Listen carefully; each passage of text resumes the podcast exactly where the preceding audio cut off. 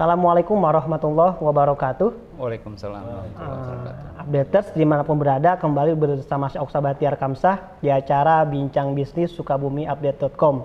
Sekarang kita akan kembali membahas tentang UMKM. Sebelumnya juga sudah dibahas dengan KPPN Sukomi. Sekarang kita akan membahas UMKM dalam sektor permodalan bank syariah. Sudah hadir dua narasumber bersama kita. Yang pertama Bapak Nasori, selaku area manajer Bank Syariah Indonesia eh, Bandung Raya. Selamat datang Pak di Sukomi.com. Selamat datang Kang Sa. Sehat Pak ya? Waalaikumsalam warahmatullahi wabarakatuh. Yang kedua adalah Kepala KPPN Sukabumi Bapak Abdul Lutfi juga selamat datang di Bincang Bisnis Sukabumi Update.com yang kedua kali sama-sama Pak Lutfi. Ya mungkin langsung saja Better sekarang kita akan membahas bagaimana peran uh, perbankan syariah dalam mendukung UMKM di Indonesia terkhusus dalam masa pandemi Covid-19. Jadi pertanyaan pertama langsung ke Bapak Nasor ini Pak. Ya, terkait UMKM sebetulnya kita awali perbahasan ini dari persoalan apa sih yang membedakan pembiayaan syariah dengan konvensional ini mungkin yang perlu dijelaskan okay. lebih utuh kepada masyarakat begitu Pak. Silakan. Oke, makasih uh, Kang Okta ya. Uh, saya ingin memulai dari uh, Bank Syariah Indonesia-nya dulu ya, Boleh. supaya kita lebih uh, komprehensif. Bank Syariah Indonesia itu lahir dari uh, merger hasil merger tiga bank syariah milik Himbara uh, legacy kami itu ada Bank Syariah Mandiri, ada BNI Syariah, ada BRI Syariah. Kami merger sejak eh, 1 Februari 2021. Dari hasil merger itu, alhamdulillah uh, lahir Bank Syariah Indonesia yang uh, menempatkan posisi secara nasional. Kami ini sekarang berada di posisi ketujuh, hmm. Pak Okta. Uh, dibandingkan dengan bank konvensional ya, bank nasional yang ada di Indonesia.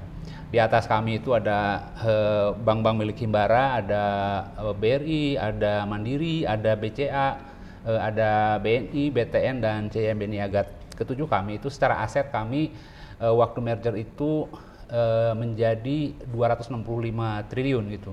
Dan update terakhir sekarang Bank Syariah Indonesia sudah mencapai 270-an triliun di DPK di dana pihak ketiga kami waktu merger itu eh, membukukan dana pihak ketiga dari masyarakat itu sekitar 233 triliun. Kemudian di pembiayaan itu 171 eh, triliun. Kami memiliki kantor cabang itu hampir 1.300 lebih kantor hmm. cabang yang ada di seluruh Indonesia. Nah kami sendiri di eh, Jawa Barat itu terdiri dari tiga Eh, area, ya. area. ya. Kami di Jawa Barat itu masuk di uh, regional 6 uh, eh, Bandung itu terdiri dari tiga uh, area, ada area Bandung Kota, Bandung Raya, kemudian di uh, Cirebon. Nah, saya sendiri membawahi ba area Bandung Raya. Hmm.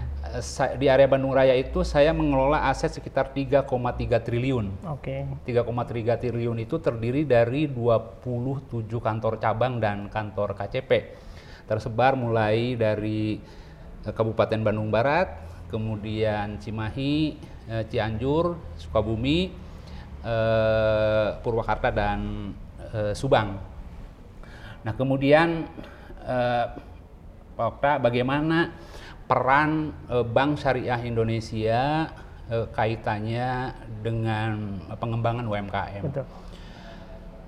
Uh, buat kami UMKM itu memang menjadi satu eh, apa eh, bagian yang memang tidak bisa terpisahkan karena kelahiran Bank Syariah Indonesia waktu diresmikan ini satu-satunya mungkin perbankan di Indonesia yang diresmikan langsung di Istana Negara hmm. oleh presiden langsung dan message dari presiden waktu peresmian itu salah satunya adalah bagaimana kelahiran BSI ini eh, berpihak kepada UMKM. UMKM.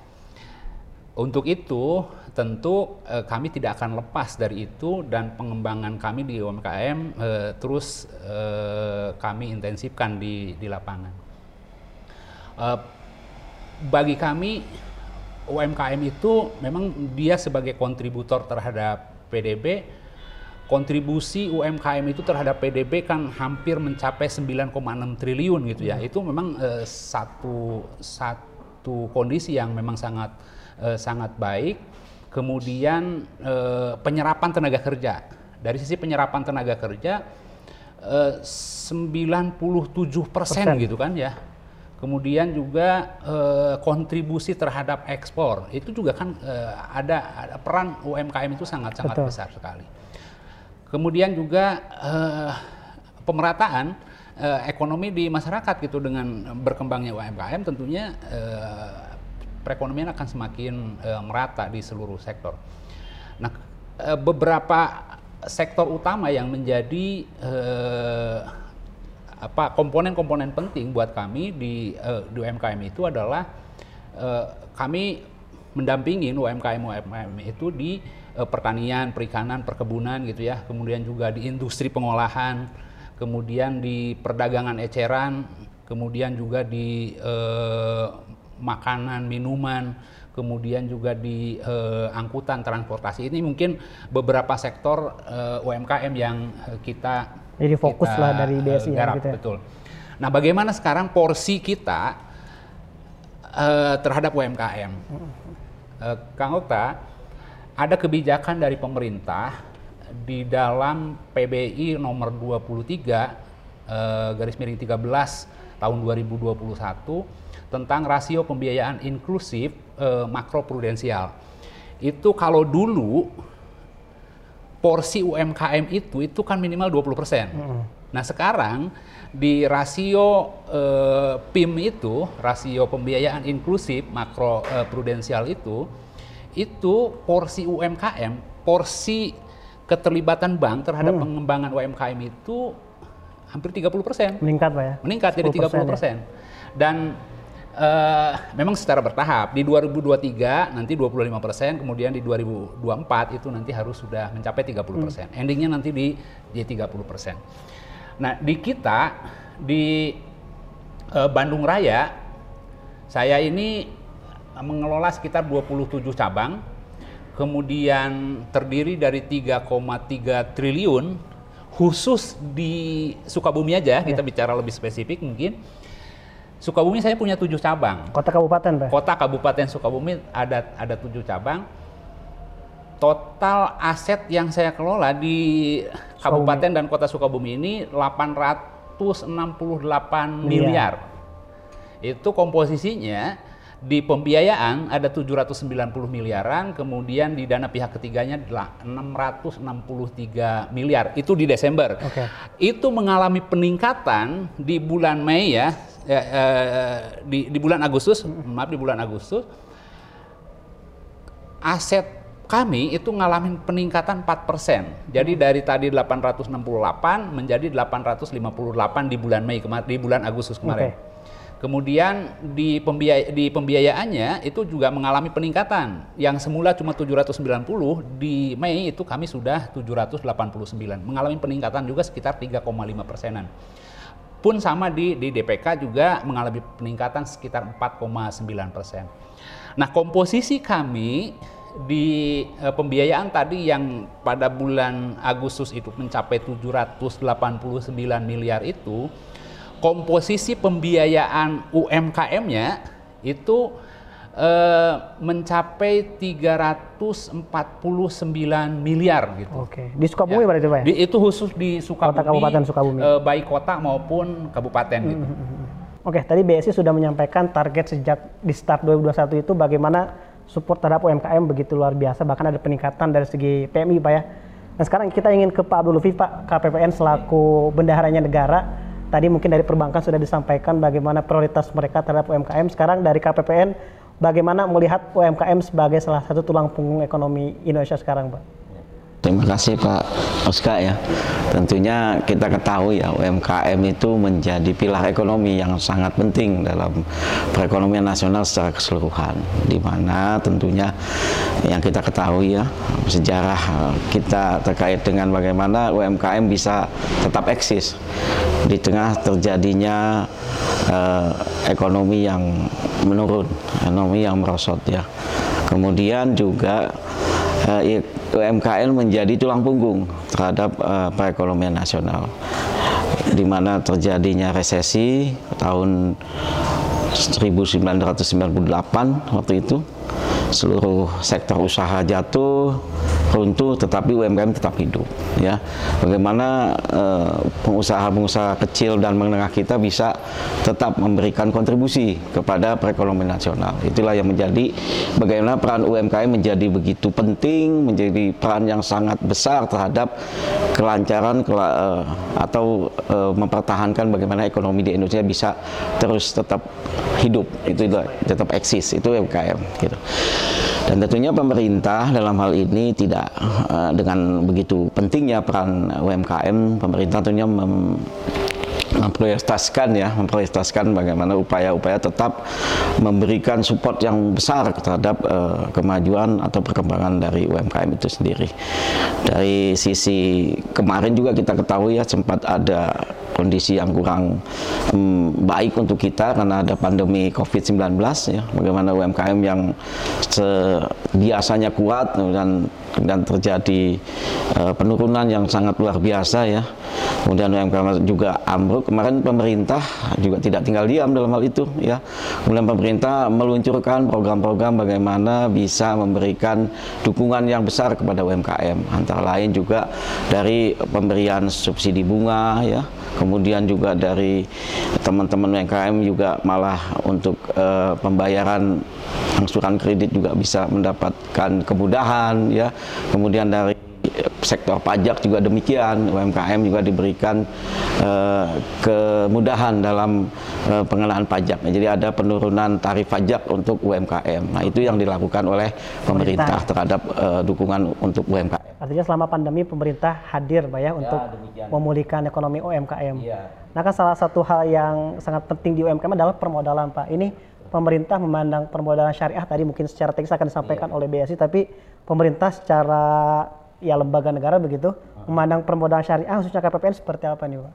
Uh, pemerintah yang dengan dukungan yang besar tersebut ya terkait dengan bagaimana mengembangkan ekonomi ya. Tentunya saat ini selain ekonomi yang berjalan sekarang ini memang pemerintah juga sangat memberi perhatian terhadap pengembangan dari ekonomi syariah Nah, untuk itu eh, terkait dengan bagaimana pemerintah memberikan support di ekonomi syariah, memang untuk eh, eh, apa untuk pembiayaan ya khususnya pembiayaan yang saat ini sudah digelontorkan oleh pemerintah terkait dengan kredit usaha rakyat ya salah satu program yang sangat membantu UMKM dengan tingkat suku bunga yang hanya 6% uh, itu juga tidak hanya secara konvensional digelontorkan eh, dana tersebut tetapi juga atau digelontorkan pada bank konvensional tapi juga digelontorkan kepada bank-bank syariah. Nah, dalam hal ini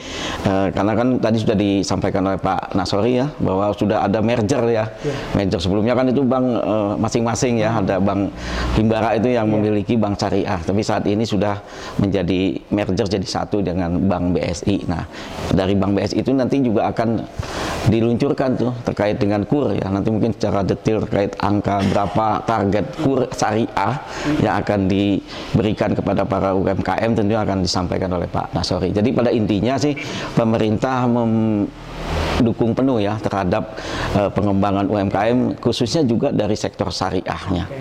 Ya, updaters, kita masih di acara Bincang Bisnis Sukabumi Update.com bersama saya Oksa Batir Kamsah. Tadi sudah dipaparkan oleh Pak Abdul Lutfi bagaimana peran pemerintah dalam memulihkan ekonomi UMKM selama masa pandemi COVID-19. Nah, sekarang kembali ke Pak Nasori membahas tentang bank syariah, Pak. Ya. Topik yang selalu muncul di masyarakat itu kan apa sih yang membedakan antara pembiayaan bank syariah dengan konvensional mungkin Pak itu dulu ya. yang bisa dijelaskan pada publik. Oke, Kang Ukta itu apa eh, itu wajar lah ya, ya. wajar ya. dan e, memang kami pahamin juga tingkat literasi itu masih sangat rendah ya terhadap bank syariah dibandingkan bank konvensional pada prinsipnya itu memang sangat-sangat berbeda gitu. E, pertama dari sisi akad, akad di bank syariah sama di bank konvensional itu e, beda.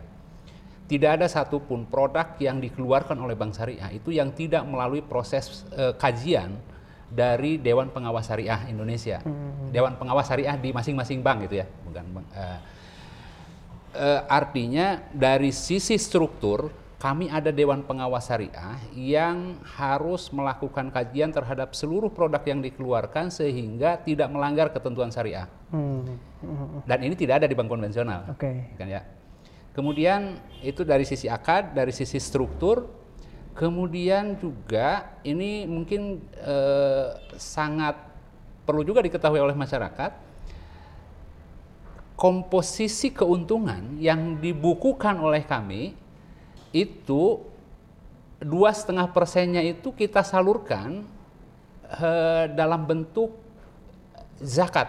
Oke. Okay. Dan ini sudah terbukti kami pada uh, tahun 2021 lalu itu uh, menyerahkan dana zakat ke Laz bahkan diserahkan itu di istana negara juga itu kami menyalur mengeluarkan zakat uh, dari keuntungan perusahaan itu 117 miliar. Zakat perusahaan, Pak. Zakat ya? perusahaan. Okay. Dan uh, ini kan tidak ada di bank konvensional. Okay, okay, okay. Ya, jadi dari sisi akad kami berbeda. Kemudian akadnya berbedanya itu apa? Hmm. Panjang itu. Hmm. Itu satu semester sendiri itu, Mas Okta ya. Tapi yang paling jelas beda ya. akadnya, Pak ya. Akadnya hmm. jelas beda. Tidak ada satupun akad uh, produk yang dikeluarkan tanpa ada landasan hukum secara syariah. syariah gitu. Jadi ya. insya Allah uh, buat masyarakat juga Eh, nggak uh, usah ragu dengan bank syariah itu halal apa enggak yang memiliki kapasitas jadi karena di Dewan Pengawas Syariah itu itu bukan hanya sekedar uh, orang yang ahli ekonomi, orang yeah. yang ahli perbankan, tapi juga orang yang ahli usul fikih, yang ahli hukum, Dari yang ahli fikih ya? ada di situ semua okay, gitu. Jadi, jadi kalau kalau kita yang memahami eh, apa konsep-konsep kesariahan masih dasar ya mungkin eh, ilmunya kalah di, dibandingkan para kiai yang ada di Dewan Pengawas Syariah lah ya. Bisa gitu. kita percayakan lah insya Allah. Insya ya. Allah ya. ada penanggung okay. jawabnya. Artinya gitu. bagi masyarakat Sukomi secara khusus yang mayoritas Muslim dari sisi pendekatan spiritual harusnya sudah selesai dengan Enggak ada masalah. Ada jawaban dengan ya, adanya bank syariah. Tapi itu. dalam isu yang lain Pak, artinya kan kita juga tidak ingin ya tanda petik menjual bank syariah dalam sisi bab spiritual begitu. Betul, ya. Dari sisi sisi benefit finansial, kira-kira apa yang ditawarkan oleh BSI di Kota Sukabumi, Kabupaten Sukabumi untuk pembiayaan UKM juga bisa lebih untung ya. begitu? Oke, okay. oke, okay. menarik sekali pertanyaannya uh, Kang Oksa. Ini perlu saya sampaikan juga supaya uh, ini juga tersosialisasikan kepada seluruh stakeholder yang ada di Sukabumi ya. Jadi di awal saya sampaikan bahwa uh, kami di Sukabumi ini ada tujuh uh, kantor cabang dan KCP ya. Itu uh, khusus pembiayaan atau kredit ya di dalam bank konvensional itu kami sudah e, menyalurkan sebanyak 778,9 miliar per Agustus per Agustus kemarin. 2022, itu ya. terdiri dari 7.762 orang. Oke. Okay. Ya, oke. 7.762 nasabah. Dari jumlah itu eh, dari 778,9 miliar itu 349 miliarnya itu adalah UMKM. UMKM Pak ya. Okay. Ya, UMKM itu produktif gitu. Mm -hmm. uh, jumlah nasabahnya itu 3.214 orang. Oke, okay, oke, okay, oke. Okay, Jadi kalau kami bikin uh, uh, apa komposisi diagram. lah gitu, diagram komposisi itu uh, portofolio kami itu 45 persennya itu di UMKM, hmm. 55 persennya non UMKM. UMKM ya, oke oke. Jadi kami sudah jauh di atas ketentuan PIM tadi. Okay. PIM tadi kan di tahun 2003 ya? aja baru 25 ya, hmm, hmm, hmm. kemudian di 2024 eh, 30. Hmm. Kami ini komposisinya sudah 45 persen itu udah di UMKM, hmm. gitu ya. Jadi uh, artinya keberpihakan kami di Sukabumi ini terhadap UMKM, insya Allah. Uh, apa sudah, sudah terlaksana lah ya. Sesuai ketentuan itu sudah mm -hmm. sudah sangat melebihi gitu. Okay, okay. Nah, dari jumlah itu kami kan tadi punya 3.214 eh, nasabah, nasabah dengan total portofolio 349,7 miliar.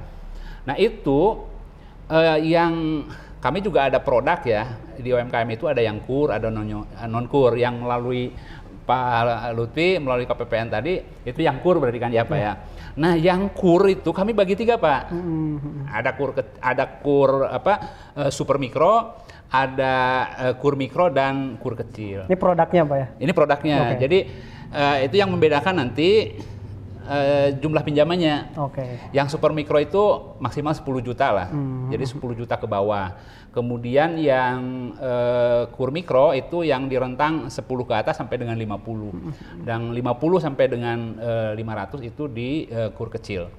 Nah, dari uh, total 349,7 miliar tadi yang uh, berasal dari mikro itu 89,9 89,9 miliar, miliar. Gitu.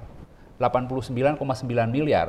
Itu kami mengelola di Kabupaten dan Kota Sukabumi ini sekitar 1158 nasabah. Nasabah UMKM ya? Nasabah nasabah kur. Ukur ya? Oh, nasabah okay, kur. Kalau nasabah UMKM-nya kan tadi 3.200 ya, ya, 3.200. Ini nasabah kurnya saja.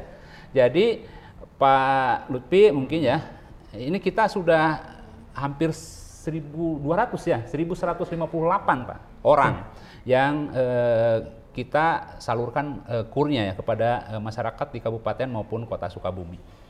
Nah dari eh, komposisi tadi kami juga alhamdulillah sih kur ini setiap bulan di kami mengalami pertumbuhan terus gitu Pak. Oke. Jadi memang trennya eh, terus meningkat, meningkat ya? gitu. Ya. Oke. Oke, siapa kembali ke KPPN Pak. Ya. Tadi kan sudah disampaikan produk-produk yang dijalankan oleh BSI juga di Sukabumi. Dari pemerintah sendiri untuk mensosialisasikan uh, permodalan syariah seperti apa Pak yang sudah dilaksanakan oleh pemerintah khususnya KPPN begitu? Terima kasih Pak. Ya, tentunya pemerintah tadi sudah kita ketahui memberikan dukungan yang besar ya. Tentunya dalam bentuk nyata bagaimana produk yang digulirkan oleh pemerintah kepada masyarakat itu ada beberapa produk ya terkait dengan eh, bantuan atau dukungan kepada UMKM ya, atau kepada eh, sektor mikro lah. Saat ini kita selain dengan program KUR ya, yang memang saat ini sudah sangat populer ya, UMKM masyarakat itu sudah sangat menonjol sekali.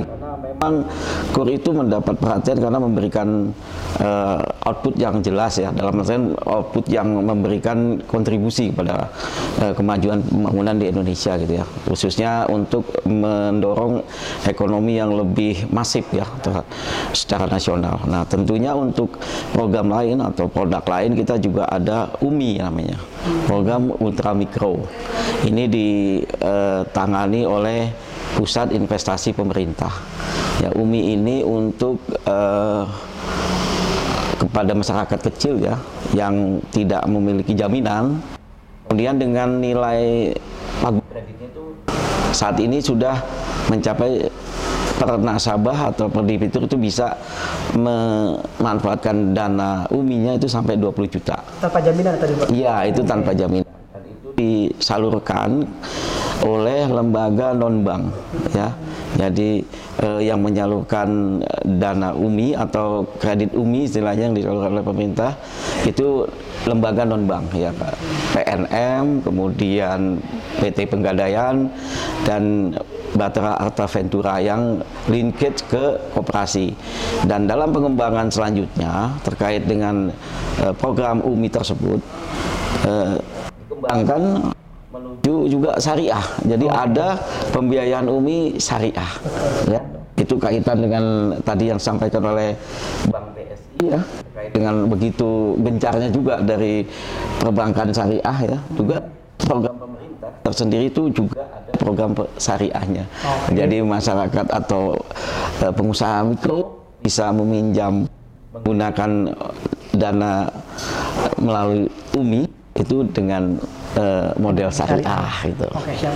Kalau harapan negara atau KPPN secara khusus iya. terhadap uh, eh, permodalan syariah tadi sampaikan angka-angkanya ternyata sudah hampir 40 iya. persenan Pak ya. Betul. Di Sukabumi pembiayaan UMKM iya. itu lewat uh, eh, BSI artinya lewat iya. syariah begitu. Harapan ke depan karena mayoritas masyarakat kita adalah muslim lah katakan. Iya. Hadirnya dengan penawaran syariah seperti apa harapan dari pemerintah? Begitu? Harapan kita sih memang masyarakat uh, bisa memilih ya bisa memilih karena memang tentunya masyarakat tuh bukan tidak mau menggunakan apa fasilitas yang sudah disediakan pemerintah. Ya tentunya kita juga memahami ada keyakinan mereka sisi -sisi ya sisi-sisi keyakinan ataukah ini akan melanggar ya betul. betul keyakinan mereka dalam hal ini memang kita kan sudah eh, paham betul bahwa umat Islam ya di seluruh Indonesia itu hampir 96 persen ya. Tentunya juga di Sukabumi demikian ya, sangat mayoritas dan kalangan usaha juga sangat eh, banyak ya yang memang berlatar belakang agama Islam. Nah, tentunya terkait dengan hal tersebut harapan kita sih semua yang memang mempunyai keinginan ya menggunakan fasilitas atau menggunakan juga program pemerintah terkait UMI tadi tidak lagi ragu ya dengan adanya uh, Umi Syariah tersebut. Okay. Harapan kita semua masyarakat bisa memanfaatkan itu dan juga kita kan terus bersinergi dengan Bank BSI ya, upaya-upaya mengembangkan yeah. ekonomi syariah ya. Okay. Karena memang tentunya Indonesia punya tujuan ya, tujuan keinginan tuh menjadi negara terbesar dalam pengelolaan syariah. Ya, ya itu yang sangat kita ya. Oke, artinya tren pemulihan ekonomi itu jangan sampai terhambat dalam bab permodalan. Artinya nah, kalau iya. yang ada yang masih ragu dengan konvensional bisa melalui dengan syariah iya, begitu ya. Oke, sekarang Pak Nasori secara teknis mungkin masyarakat bisa mengakses produk-produk uh, eh, UMKM dari BSI seperti apa yang tadi sudah disampaikan begitu. Kayak gini, jadi uh, Kang saya, kita itu punya banyak program ya di pengembangan UMKM itu. Jadi buat masyarakat di Sukabumi, uh, bukan hanya Sukabumi lah, seluruh Indonesia ya. mungkin karena para pendengar sini juga ya, bisa seluruh Indonesia ya. kota ya. Bahkan bisa di luar negeri ya. Bisa. ya, jadi uh, buat masyarakat yang ada di Sukabumi mungkin, ini ada beberapa program uh, terkait pengembangan UMKM kita ya.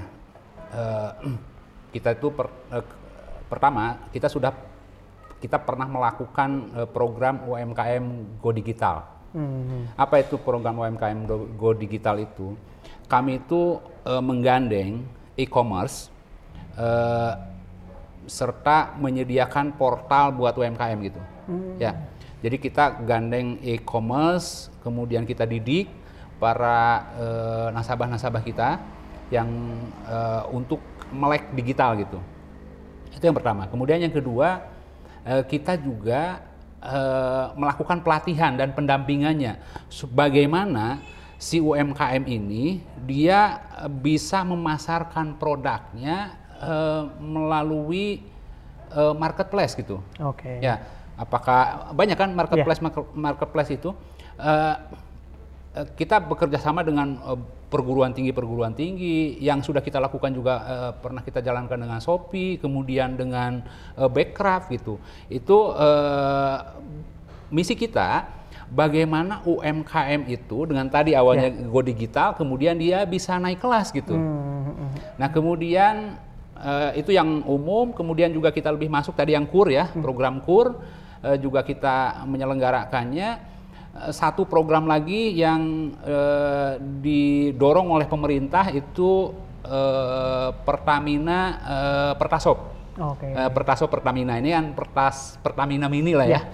Pertamina Mini itu kita juga bisa biayain. Oh dengan dengan ah, iya, itu ya? Iya kita bisa bisa biayain uh, untuk pembangunan Pertasop itu. Uh-huh. Kemudian juga di beberapa daerah mungkin kita sudah uh, punya berbagai macam kemitraan, uh-huh. baik itu dengan uh, di sektor pertanian, di sektor perikanan, uh, di sektor perkebunan gitu. Itu kita bisa biayain juga. Bahkan yang terakhir kita kemarin uh, punya binaan yang pengusaha kopi itu. Nah, itu kita juga bisa sinergikan gitu ya dengan apa pengusaha-pengusaha seperti itu. Dan kita juga menjadi salah satu bank yang ikut serta dalam program pemulihan ekonomi nasional, nasional gitu. Ya. Itu uh, PEN ya, ya, ya kita juga ngikutin Ikut itu. situ ya. Nah kemudian kami ini dalam rangka bagaimana me, apa, mengedukasi, uh, mendampingin uh, masyarakat, kami udah memiliki ini Bank Syariah uh, Indonesia secara keseluruhan udah memiliki UMKM Center. Oke. Okay. Nah, UMKM Center itu uh, di Aceh kami sudah punya, kemudian di Jogja, kemudian di uh, Surabaya. Nah itu adalah uh, sarana kami untuk uh, menghimpun para calon-calon pengusaha gitu ya itu nanti kita bisa lakukan pendampingan dididik juga di situ ya. pembinaan gitu pelatihan-pelatihan uh, selain UMKM Center juga kami punya program yang udah di launching sama Pak uh, Menteri BUMN ya, itu uh, pla, ini apa namanya UMK talenta wirausaha. Ya, talenta wirausaha. BSI Talenta Wirausaha itu udah di launching sama Pak uh, Menteri. Menteri BUMN. Talenta wirausaha itu apa? Talenta wirausaha itu adalah program kompetisi. Jadi kami himpun berapa ribu uh, para pengusaha-pengusaha ya? baru gitu ya. Kompetisi kemudian juga dilakukan pendampingan, pelatihan di situ dan pemberian penghargaan buat generasi-generasi uh, muda yang uh, baru memulai usaha. Dan kami ingin meningkatkan kapasitasnya itu untuk mencapai kebangkitan ekonomi bagi para hmm. pengusaha-pengusaha yang baru itu. Dan itu sedang berjalan sekarang gitu. Okay. kami apa program BSI Talenta Wirausaha. Okay. Gitu kan. Jadi BSI tidak hanya fokus atau berhenti di stop permodalan ya, tapi pasca itu juga dibina ah, betul, dan betul. dikembangkan kita, begitu ya. Kita kembangkan juga gitu dari supaya mereka bisa bisa naik kelas. Bisa gitu. berkembang begitu ya. Betul. Oke, kalau KPP sendiri Pak mungkin uh, ke depan kolaborasi yang ingin dibangun dengan BSI Sukabumi secara khusus untuk memajukan UMKM seperti apa Pak? Terima kasih. Saat ini memang uh, konsep kita ya di KPPN atau memang menjadi tugas kita adalah kita menjadi apa namanya salah satu yang mendukung dari UMKM tersebut ya. E, kita saat ini di KPPN sudah kita buatkan juga ya satu ruangan khusus namanya pojok UMKM. Nah, terkait dengan pojok UMKM itu fungsinya untuk memberikan dukungan ya terkait dengan uh, eh, UMKM yang mengalami kesulitan ya. Kadang UMKM mengalami kesulitan saat uh, melakukan uh, perpindahan ya, perpindahan kredit kur biasanya ke satu bank dari bank lain. Nah, kita bisa memfasilitasi dan melakukan asistensi di situ. Pojok UMKM. Iya, kemudian juga kita bisa memberikan informasi-informasi baru terkait dengan uh, eh, PIP ya, Pusat Investasi Pemerintah dengan produk uminya ya. Kalau memang ada debitur ya yang mungkin ingin uh, memanfaatkan fasilitas UMI atau kredit UMI, kita akan bisa fasilitasi ya dengan teman-teman di PIP atau dengan teman-teman sebagai uh, penyaluran dari uh, kredit UMI. Itu yang pertama. Yang kedua untuk kolaborasi kita sih ingin uh, berkembang terus ya untuk ekonomi syariah di Kota Sukabumi. Rencana kita kalau memang tidak ada halangan nih Pak Nasori ya di saat uh, ada ulang tahun Kementerian Keuangan ya di akhir Oktober nanti kita akan buat itu satu acara yang memang melibatkan seluruh UMKM ya dan kita juga akan bersinergi dengan teman-teman BSI agar kiranya nanti bisa mendukung itu hmm. acara untuk UMKM ya, ya. ya khususnya juga UMKM syariah maupun UMKM yang lain. Oke mungkin uh, ke Pak Abdul Lutfi dulu Pak. Yeah. Closing statement bagaimana harapan ke depan UMKM di Sukabumi bisa tumbuh dengan permodalan syariah mungkin Pak ke depan harapannya. Terima kasih Pak Oska ya. Tentunya harapan kami, tugas kami juga di sini bahwa semua masyarakat di Sukabumi ya bisa mendapatkan manfaat yang besar atas pengembangan ekonomi syariah yang sudah dilakukan oleh pemerintah. Kemudian juga karena ini UMKM menjadi flagship dari KPPN khususnya dari Direktorat Jenderal Pembendaraan maka kami akan terus bekerja keras untuk bagaimana seluruh UMKM ya maupun pengusaha mikro untuk bisa uh, berkembang dengan adanya program syariah atau program ekonomi syariah baik dari kami di sisi pemerintah maupun dari sektor uh, pengusaha itu yang paling penting. Oke. Okay. Nah, Pak Nasri, target ke depan BSI khususnya di Sukabumi untuk memulihkan UMKM dan membuat masyarakat tidak ragu akan seperti apa, Pak? Ya, untuk uh, Kang Oksa ya, kami akan memaksimalkan lagi walaupun tadi kami sudah di atas PIM ya, di atas uh, PIM kan kita sudah sampai 45 persen eh, kepada seluruh masyarakat yang ada di Sukabumi tentunya silahkan manfaatkan program-program KUR kami. Eh, kami siap berkolaborasi dengan seluruh stakeholder yang ada di eh, Sukabumi ini. Kami ini kan punya tujuh kantor tadi ya di Sukabumi.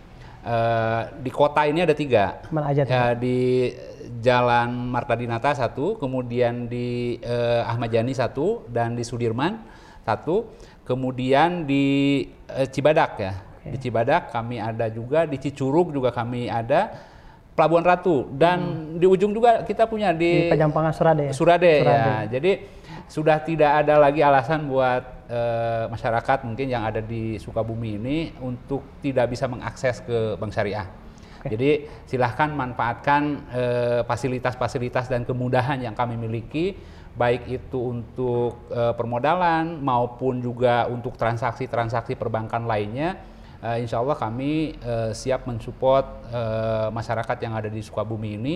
Dan insya Allah dengan berkolaborasi seluruh stakeholder yang ada demi kemajuan uh, ekonomi dan segera pulih kita dari pasca pandemi ini dengan bersatu insya Allah pulih itu akan segera cepat gitu cepat. bangkitnya akan segera cepat gitu kan. Oh, begitu ya? tagline kemarin ya? betul betul. Makasih oh. gitu. Siap. Oke terima kasih banyak Pak Abdul Lutfi dan juga Pak Nasori sudah ngobrol di bincang bisnis sukabumiupdate.com tadi membahas tentang uh, permodalan perbankan syariah begitu untuk UMKM di kota dan kabupaten Sukabumi. Terima kasih banyak. Saya Ustaz Baiter Kamsah, mohon undur diri. Wassalamualaikum warahmatullahi wabarakatuh. Waalaikumsalam warahmatullahi wabarakatuh.